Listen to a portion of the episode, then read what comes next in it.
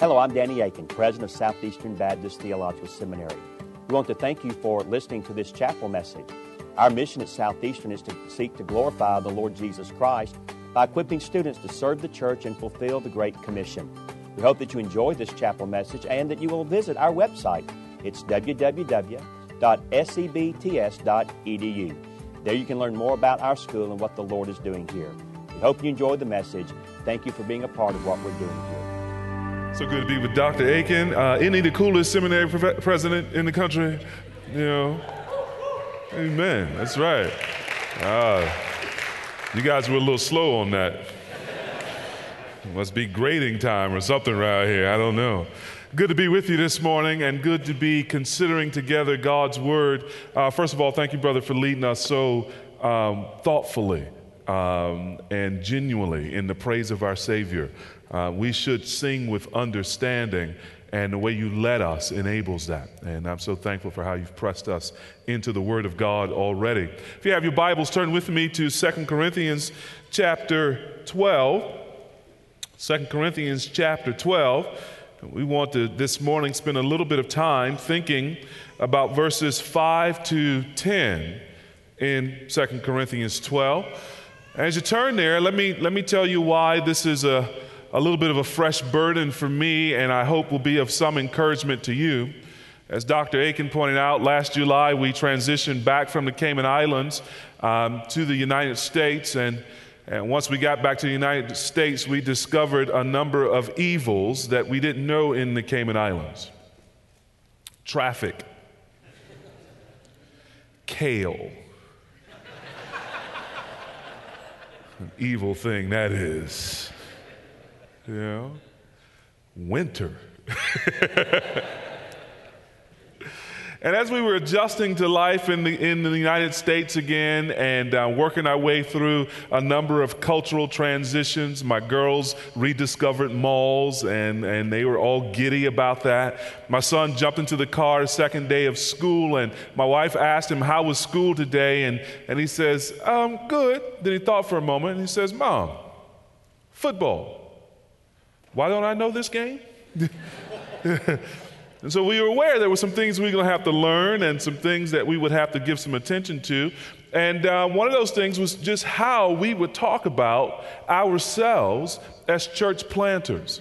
And, and how we would talk about um, the church that we felt like the Lord had, had called us um, to lead and how we would introduce that church to the community and what kinds of things we would say about that church. And, and this is something that all of you are going to have to figure out if you haven't already. How are you going to talk about your walk with Christ? How are you going to talk about the ministries that you have or that you aspire to? How are you going to represent the local churches of which you are a part to those persons who are not yet in the family of God? How will you describe it? How will you talk about it? In other words, what kinds of things will you boast in? And this is what the Apostle Paul teaches us here in our text this morning, where his boast is. We saw it in one of the scripture references in the slides, but, but here he is particularly wanting to impress upon a church that he founded, where their boast should be and where their power comes from. This is a part of the letter called the, the sort of foolish letter uh, to Second Corinthians, this long section where he says, Let me be foolish for a minute. And, and the form of foolishness that he, he takes on in his letter is boasting. And he's having to do this because there are some so called super apostles there among the Corinthians. There's some men there who are, who are, it seems, quite fluent in their own greatness who, who, are, who are willing to build the credibility of their ministry on these extravagant claims about their ministries. And so the apostle whom the Lord used to found that church is now being viewed by some in that church as a kind of weakling, as a kind of nothing and this church is being drawn away in its pride and worldliness toward boasting of things that the apostle wishes now to correct. Look with me in verse 5. On behalf of this man, I will boast, but on my own behalf, I will not boast. except of my weaknesses. Though if I should wish to boast, I would not be a fool, for I would be speaking the truth. But I refrain from it so that no one may think more of me than he sees in me or hears from me. So, to keep me from becoming conceited because of the surpassing greatness of the revelations, a thorn was given me in the flesh, a messenger of Satan to harass me, to keep me from becoming conceited. Three times I pleaded with the Lord about this, that it should leave me. But he said to me, My grace is sufficient for you, for my power is made perfect in weakness. Therefore, I will boast all the more gladly of my weaknesses, so that the power of Christ may rest upon me. For the sake of Christ, then, I am content with weaknesses, insults, hardships, persecutions, and calamities. For when I am weak, then I am strong. Let's pray together. Oh Lord, it's already been prayed that you would strike down any haughtiness that prevents us from hearing freshly from you. We pray, O oh Lord, that you would strike down any pride that would cause us to boast in our own power rather than in your cross. And we pray that you would enable us to see that weakness is the way to your greater glory. Show us this from your word, we pray, in Jesus' name. Amen. So, what I'd like for us to do is ask and answer three questions in the time that we have. First question is this What do we think about being weak? What do we think about being weak? The second question is Does God have a purpose for our weakness? Is there some method in the madness of weakness that God allows to come into our lives? And then, thirdly, why then should we embrace weakness? Now, as I said, we're parachuting down in the middle of a section of the letter where Paul, back in chapter 11, began to sort of boast as a way of exposing the, the foolishness, he calls it, of, of boasting, the foolishness of pride, the foolishness of the ministries of those super apostles who are, who are drawing disciples away in a, in a worldly way.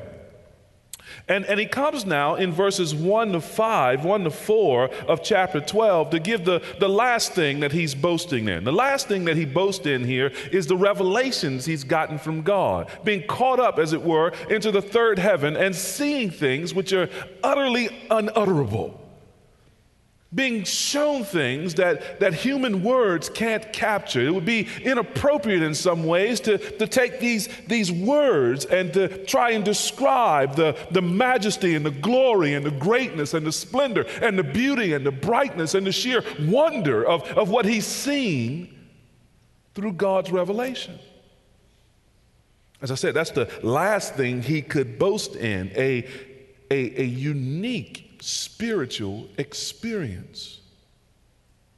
But what we want to see beginning in verse 5 is how Paul thinks about himself, despite those experiences. How he, he, he thinks then we should act and think of ourselves as Christian servants. So he says in verse 5 on behalf of this man, he's still speaking of himself, the man who's had this glorious spiritual experience, I will boast. But on behalf of myself, on my own behalf, I will not boast except of my weaknesses. Again, these aren't two different men. This is a rhetorical device that Paul is using to put distance between himself, uh, an apostle who puts his, I guess, toga on one leg at a time, and this apostle who's had this extraordinary spiritual revelation. Why does he refrain from boasting? I mean, he's had such a great life. He's, he's the greatest of all the apostles. He's traveled farther. He's preached more. He's planted more churches. He's written most of the New Testament. Why not tell others about all that he has done for the Lord? Look at verse 6. Paul says, Though if I should wish to boast, I would not be a fool for I would be speaking the truth. Now, this, this is striking, beloved. Paul's boasting would be truth telling, but truth is not reason enough to speak of ourselves. And we can state true things about ourselves in ways that give inflated impressions, can't we? Uh, we, we, do it in our accountability times with one another, don't we? You ask the question, uh, at, when's the last time you read the scripture? And he says, I, I've read the scripture every day this week. And that may be a true statement. But if you were to go on and to be more completely honest, you might say, my scripture reading has been rote and routine, not as if I've actually met with the living God who speaks. Or, or, we might say, yes, I've, I've, been praying every day this week. But if we were to go on to be honest, not, rather than giving the impression that we're prayer warriors, we might go on and say, but my prayers are uninspired and small. They're constricted to the concern of my own personal life and my own family. I've not prayed for the nations. I've not prayed for even loved ones on campus who are sick and battling illness. I've not, I've not sought God's glory in prayer. You see how we can tell the truth and su- suggest something greater than what's really happening? But Paul puts a leash on his boasting. He puts a restraint even on truth telling about himself. And he tells us why in verse 6 I refrain from it so that no one may think more of me than he sees in me or hears from me. And that's the principle. We don't want, more, want people to think more highly of us than the truth and humility require. We, we, we do not want others to have an assessment of us that they can't actually verify by sight and by our teaching. So, this is for Paul and for us, this is really a matter of integrity, isn't it?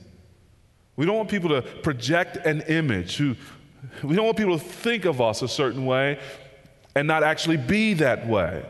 That's what entertainers and celebrities and, and rappers do. No, as Christians, we, we want to close the gap between our image and our reputation and our claims and our observable lived lives. We want to close the gap between what we do and what people hear us say and, and what people see us do. We want what we say and do to match as closely as possible to who we really are. In other words, this, this verse, verse 6, is Paul's way of saying, let's keep it real. Let's be authentic. And closing the gap between what we claim to be and what others see us to be is that's how a church avoids becoming a show, beloved. This is how a church avoids the, the trap that Sardis fell into in Revelation 3 1. You remember what the Lord says there? They have a reputation that they are alive, but they are in fact dead. And so in our churches, you know, it's striking thinking about how to talk about Anacostia River Church and looking at various materials and, and seeing various ads for churches. How many times I, I see a church say something like, come and enjoy explosive worship, which is a curious kind of term. I, you know, looking around for the bomb is. Or how often they say things like, come and hear dynamic preaching.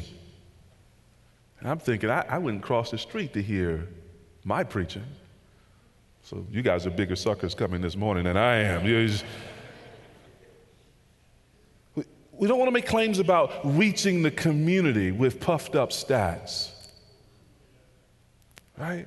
We, we don't want to offer a hope that depends upon us, that draws people's attention to us, rather than depending upon God who alone is powerful to save.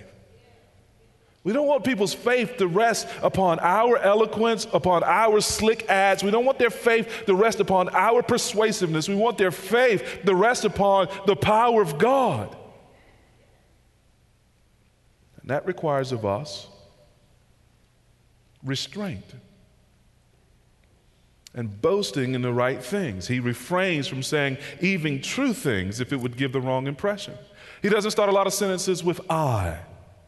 He doesn't play one upsmanship with the stories that he tells. He doesn't name drop in order to appear connected. Yeah, when I was with P- Peter in Jerusalem, you know. He was kicking it, and guess who should come up? James, man. It's not Paul's way.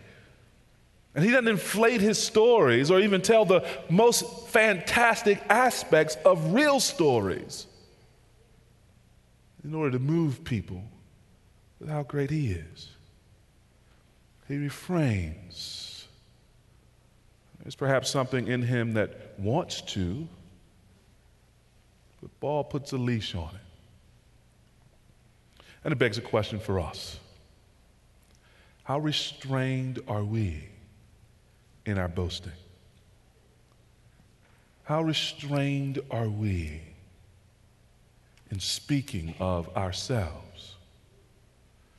And, and, and, and do we restrain ourselves, even if it would be truth telling, so that something greater still might be seen? The glory of God in Jesus Christ. Men can't look at us and see Jesus if, in fact, in looking at us, it ends with us. We're meant to show them someone else. How do you feel about your weakness? Is it something you avoid and, and something you downplay in order that you might emphasize your strength? Or is it something you embrace? Is it something you reveal in order that the power of God might be seen? Brings us to our second question. Does God have a purpose for our weaknesses? We see that there in, in 7 to 9. I mean, is all our weakness bad or is there some method to this madness? Well, God has a purpose in everything He does, doesn't He, beloved? The Father does not waste a, a, single experience in, in our lives. That's, that's true even of the weaknesses that we feel, beloved. In Paul's case, verse 7, God plans to use Paul's weakness to do one main thing. You see it stated there twice to keep me from being too elated or becoming conceited and you see that at the end to keep me from being too elated or becoming conceited. God, God has given us bookends in this verse, and everything that happens between the, this little section seven and nine is really sort of sandwiched between that goal of, of keeping the apostle humble rather than puffed up. This is just like God, isn't it? He hates pride. What does the Bible tells us? Tell us. God opposes the proud, but He gives grace to the humble. And pride was that distinguishing mark of our adversary, isn't it? It's a distinguishing mark of Satan who rebelled against God and was cast out of heaven. And pride is that tendency in man to, to think of himself in increasingly godlike ways. It's the way our hearts rebel against the one true and living God and he hates it with a holy hatred. So, God's purpose in Paul's weakness is to keep Paul from getting full of himself, from getting puffed up from becoming proud. In verses 7 to 8, you see there, he uses two means uh, to keep Paul on his knees. He uses two means to keep Paul appropriately lowly. The first one is suffering. Paul writes, A thorn was given me in the flesh, a messenger of Satan to harass me. This is a marvelous comment, isn't it? Now, there are all kinds of thoughts about what this thorn is. Some say it was a physical ailment because Paul says there it was in the flesh. Some people think it was the persecution that Paul suffered because of his faith in Christ. Uh, others think it was some form of spiritual harassment because the messenger is from Satan. If, if you really want to know, ask Professor Nathan over here, he'll, he'll, he'll tell you. but there's no doubt of its source it's satanic. It's a messenger of Satan. Paul faces spiritual opposition that has physical effects in his life. And here's the amazing thing when you step back to think about where that thorn ultimately came from, it was God Himself. God was using even the demonic beings to serve a Godward purpose. All that happens to Paul happens under God's sovereign rule. And that's true of our suffering too every pain we have tasted, every, every affliction we have endured, every ounce of suffering that has come into our lives, even if the immediate cause is a, is a demonic source, the, the, the ultimate cause, the, the one standing behind it and the one orchestrating it for our good, Romans 8 28, is this sovereign God who rules in all things. And so he uses the demon of pride to keep the apostle from pride. Our spiritual warfare keeps us from becoming spiritual wayfarers, beloved. An unrelenting spiritual harassment may be God's way of keeping us from Satan's ways. Every pain is not punishment. Have you ever thought that the most piercing trial or suffering you experience just might be the way God is keeping you to Himself? He is not rejecting you, He is protecting you. God opposing the proud is sometimes a grace, not a punishment. How does knowing that help us read and interpret our suffering? For we are related to God as his own dear children. And he loves us. The kind of love that caused John in 1 John 3 to cry out in rhetorical expression, How great the Father's love for us, that we should be called the children of God. But all of our pain is not punishment, sometimes it's protection. And that's the case with Paul. And we can trust because God is good that that is often the case with us. And he's keeping this messenger humble, and it's a wonderful thing because pride in a preacher is a particularly ugly problem.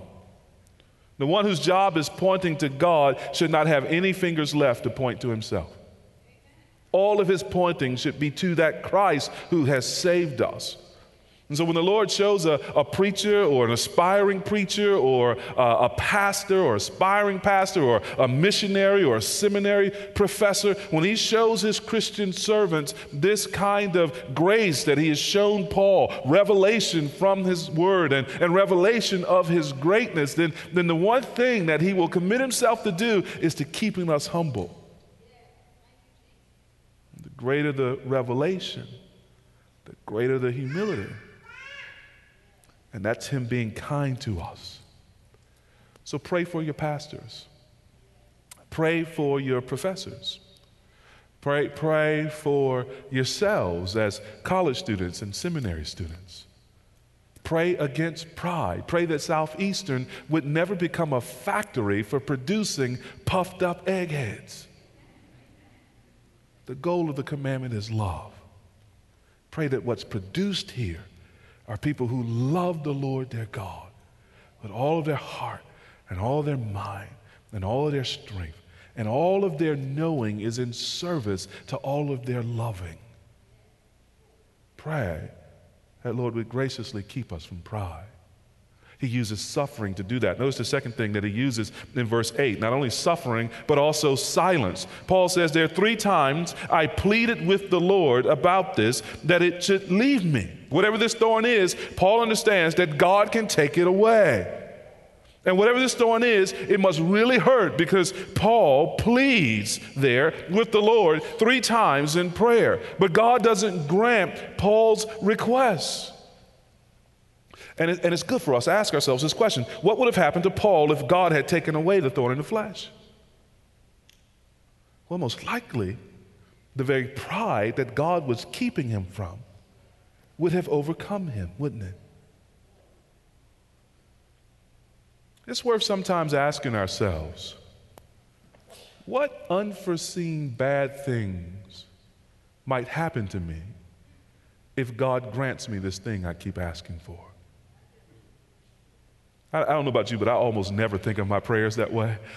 I, I assume that the thing I'm asking for is actually the best thing for me. And I assume a kind of omniscience as I keep asking for that thing. Lord, Lord, give me this. I, this would be great, God. You know, think of what I could do here. And, and you get the Lord who really is omniscient, who really does see the end from the beginning. He's looking at me and he's thinking, no, son, if I give you this, there's a wreck that will happen in your life. So I marvel because Paul only prays for this three times. If I felt like I had a demonic torturer troubling me, I'd be praying that three times an hour, right? But God, in His silence, says no. And God sometimes does more for us by giving less to us. And this was the case with Paul. Unanswered prayers, sometimes how God does more for us than we can imagine. His refusals keep us from deeper regrets. Sometimes there are worse things that can happen to us than unanswered prayer, like pride. And that's true, beloved, if you're here and you're single and you feel the pain and the struggle of your singleness, and you have often asked the Lord, give me a spouse, give me a husband, give me a wife. And you're sometimes tempted to think, unless I have a husband, unless I have a wife, my, my life is unbearable. And stop for a moment and consider all the difficult marriages around you. And ask yourself is it possible that God is keeping me from a worse thing by denying a good thing? How many times I've sat in the pastor's study and counseled with couples and, and watched them and as their prayers have gone for sometimes years from, Lord, give me a spouse, give me a spouse, give me a spouse. And then they get the spouse and they go, Lord, give me a different one, give me a different one, give me a different one.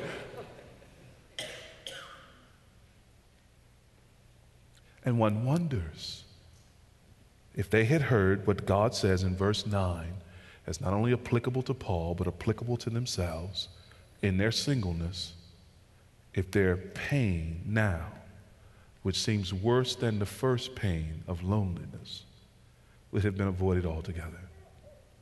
Verse 9 God said to Paul, and he says to us in our unanswered prayers, My grace is sufficient for you, for my power is made perfect in weakness. Do you believe that? Do, do you believe that for yourself? Not just for Paul, but, but for yourself. In, in whatever ministry you're aspiring to, in whatever way you're endeavoring to serve the Lord, in a, whatever way you feel the infirmities and the corruptions of your humanity, you feel the weaknesses in your life, and whatever longings you have for relief from those weaknesses and relief from that pain, can you hold on with the hands of faith to this line? My grace is sufficient for you. My kindness is enough for you. It, it is sufficient. It isn't insufficient. There is no end to the inexhaustible stores of God's kindness. There, there is no weakness or no point where God runs out of grace and He doesn't have enough kindness and care for you to keep you in whatever weakness you're facing. It is sufficient, as is all things that God does. And can you hold fast to the second part of the verse? For my power is made perfect in weakness. That's why His grace is sufficient. Because, because as we are enduring in His grace, He is perfecting or completing His power. And He's doing that in the context of our weakness. At the very moment where we feel wasted and exhausted and unable and, and spent and limited and broken and crushed, there, there, in that place is where God's power is perfected. Will you hold to that? And believe that? And bring that down right here into your bosom in the course of hard living in the name of Christ? And when you store that up for the day when suffering will come, If suffering and weakness feels far away from you now and you feel strong now and like things are going well, trust me, beloved, because we live in a fallen world, brokenness and pain and suffering will come. And so, will you now store this up for that time when you will need it? God's grace is sufficient for you, and His power is made perfect in our weakness. This brings us to our final question as we close. Why then should we embrace this weakness? Well, it should be evident by now, but just to close on verses 9 and 10. He said to me, My grace is sufficient for you, for my power is made perfect in weakness. Therefore, I will boast all the more gladly of my weaknesses, so that the power of Christ may rest upon me. For the sake of Christ, then, I am content with weaknesses, insults, hardships, persecutions, and calamities. For when I am weak, then, then, then, beloved, I am strong. Let me give you just one purpose to embrace this weakness from this text. It's in the phrase there that begins verse 10 for the sake of Christ, for the glory of Christ, for the name of Christ, for the praise and exaltation and the fame and the notoriety and the splendor and the loveliness of Christ.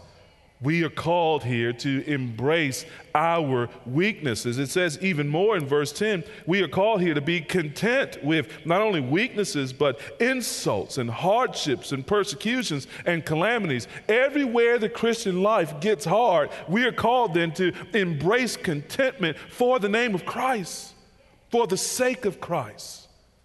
That His glory might be revealed and seen. And this is folly to the natural mind. This is foolish to the natural mind. We want to escape insults and persecutions and hardships. But that's where Christ has located his glory. It's in those places where his people, content in him, live for the sake of his name. And isn't this what Christ did for us? Didn't he embrace our weaknesses? By taking upon himself our flesh? And didn't he go to the very ends of weakness, to the point of death? Gave himself on the cross. He hung his head and he died. And Satan's minions rejoiced, and, uh, and the underworld quaked with celebration because they didn't know three days later he would rise again in splendor and in glory, so that the very moment of Christ's ultimate weakness becomes the moment of his ultimate display of his power power to redeem sinners from their sins and to rob hell of souls. It is in his weakness that Christ displays his power. It is in the clothing of himself in frail humanity and the enduring of the wrath of God upon the cross and the expiring of life and the corruption of the grave. But it is in that weakness that God's power to save sinners is perfected. And it is likewise in the embrace of our weakness. If you're here and you're not yet a Christian, and you've been depending upon your strength and you've been depending upon your reputation and this this this message sounds to you like foolishness you don't want to show anybody your weakness lest they take advantage of you beloved it is in the surrender of your strength and the admission of the weakness you're trying to hide the weakness of sin the weakness of your thought life which keeps bending toward unrighteous things. The weakness of your willpower to resist things that you don't want to do or to make happen things you do want to come to pass. It is in the confession, agreeing with God that your sin has made you weak and that you deserve His wrath, that you then finally begin to taste omnipotence the power of God to raise you from the death of sin to everlasting life. Embrace your weakness in repentance. That's all repentance is the admission of weakness. And put your faith in the Lord Jesus Christ, which is to incline yourself upon a power that is perfect and follow him in the obedience of faith. And you will have the promises of eternal life and reconciliation with God, adoption into his family, everlasting joy, and pleasures forevermore in the presence of God. We, if we are Christians, have put our hopes in Christ. Not because we were making a strong intellectual decision, but because we had come to see our weakness. And we were given to see that our weakness was no barrier to his power. Trust him. Let's pray together.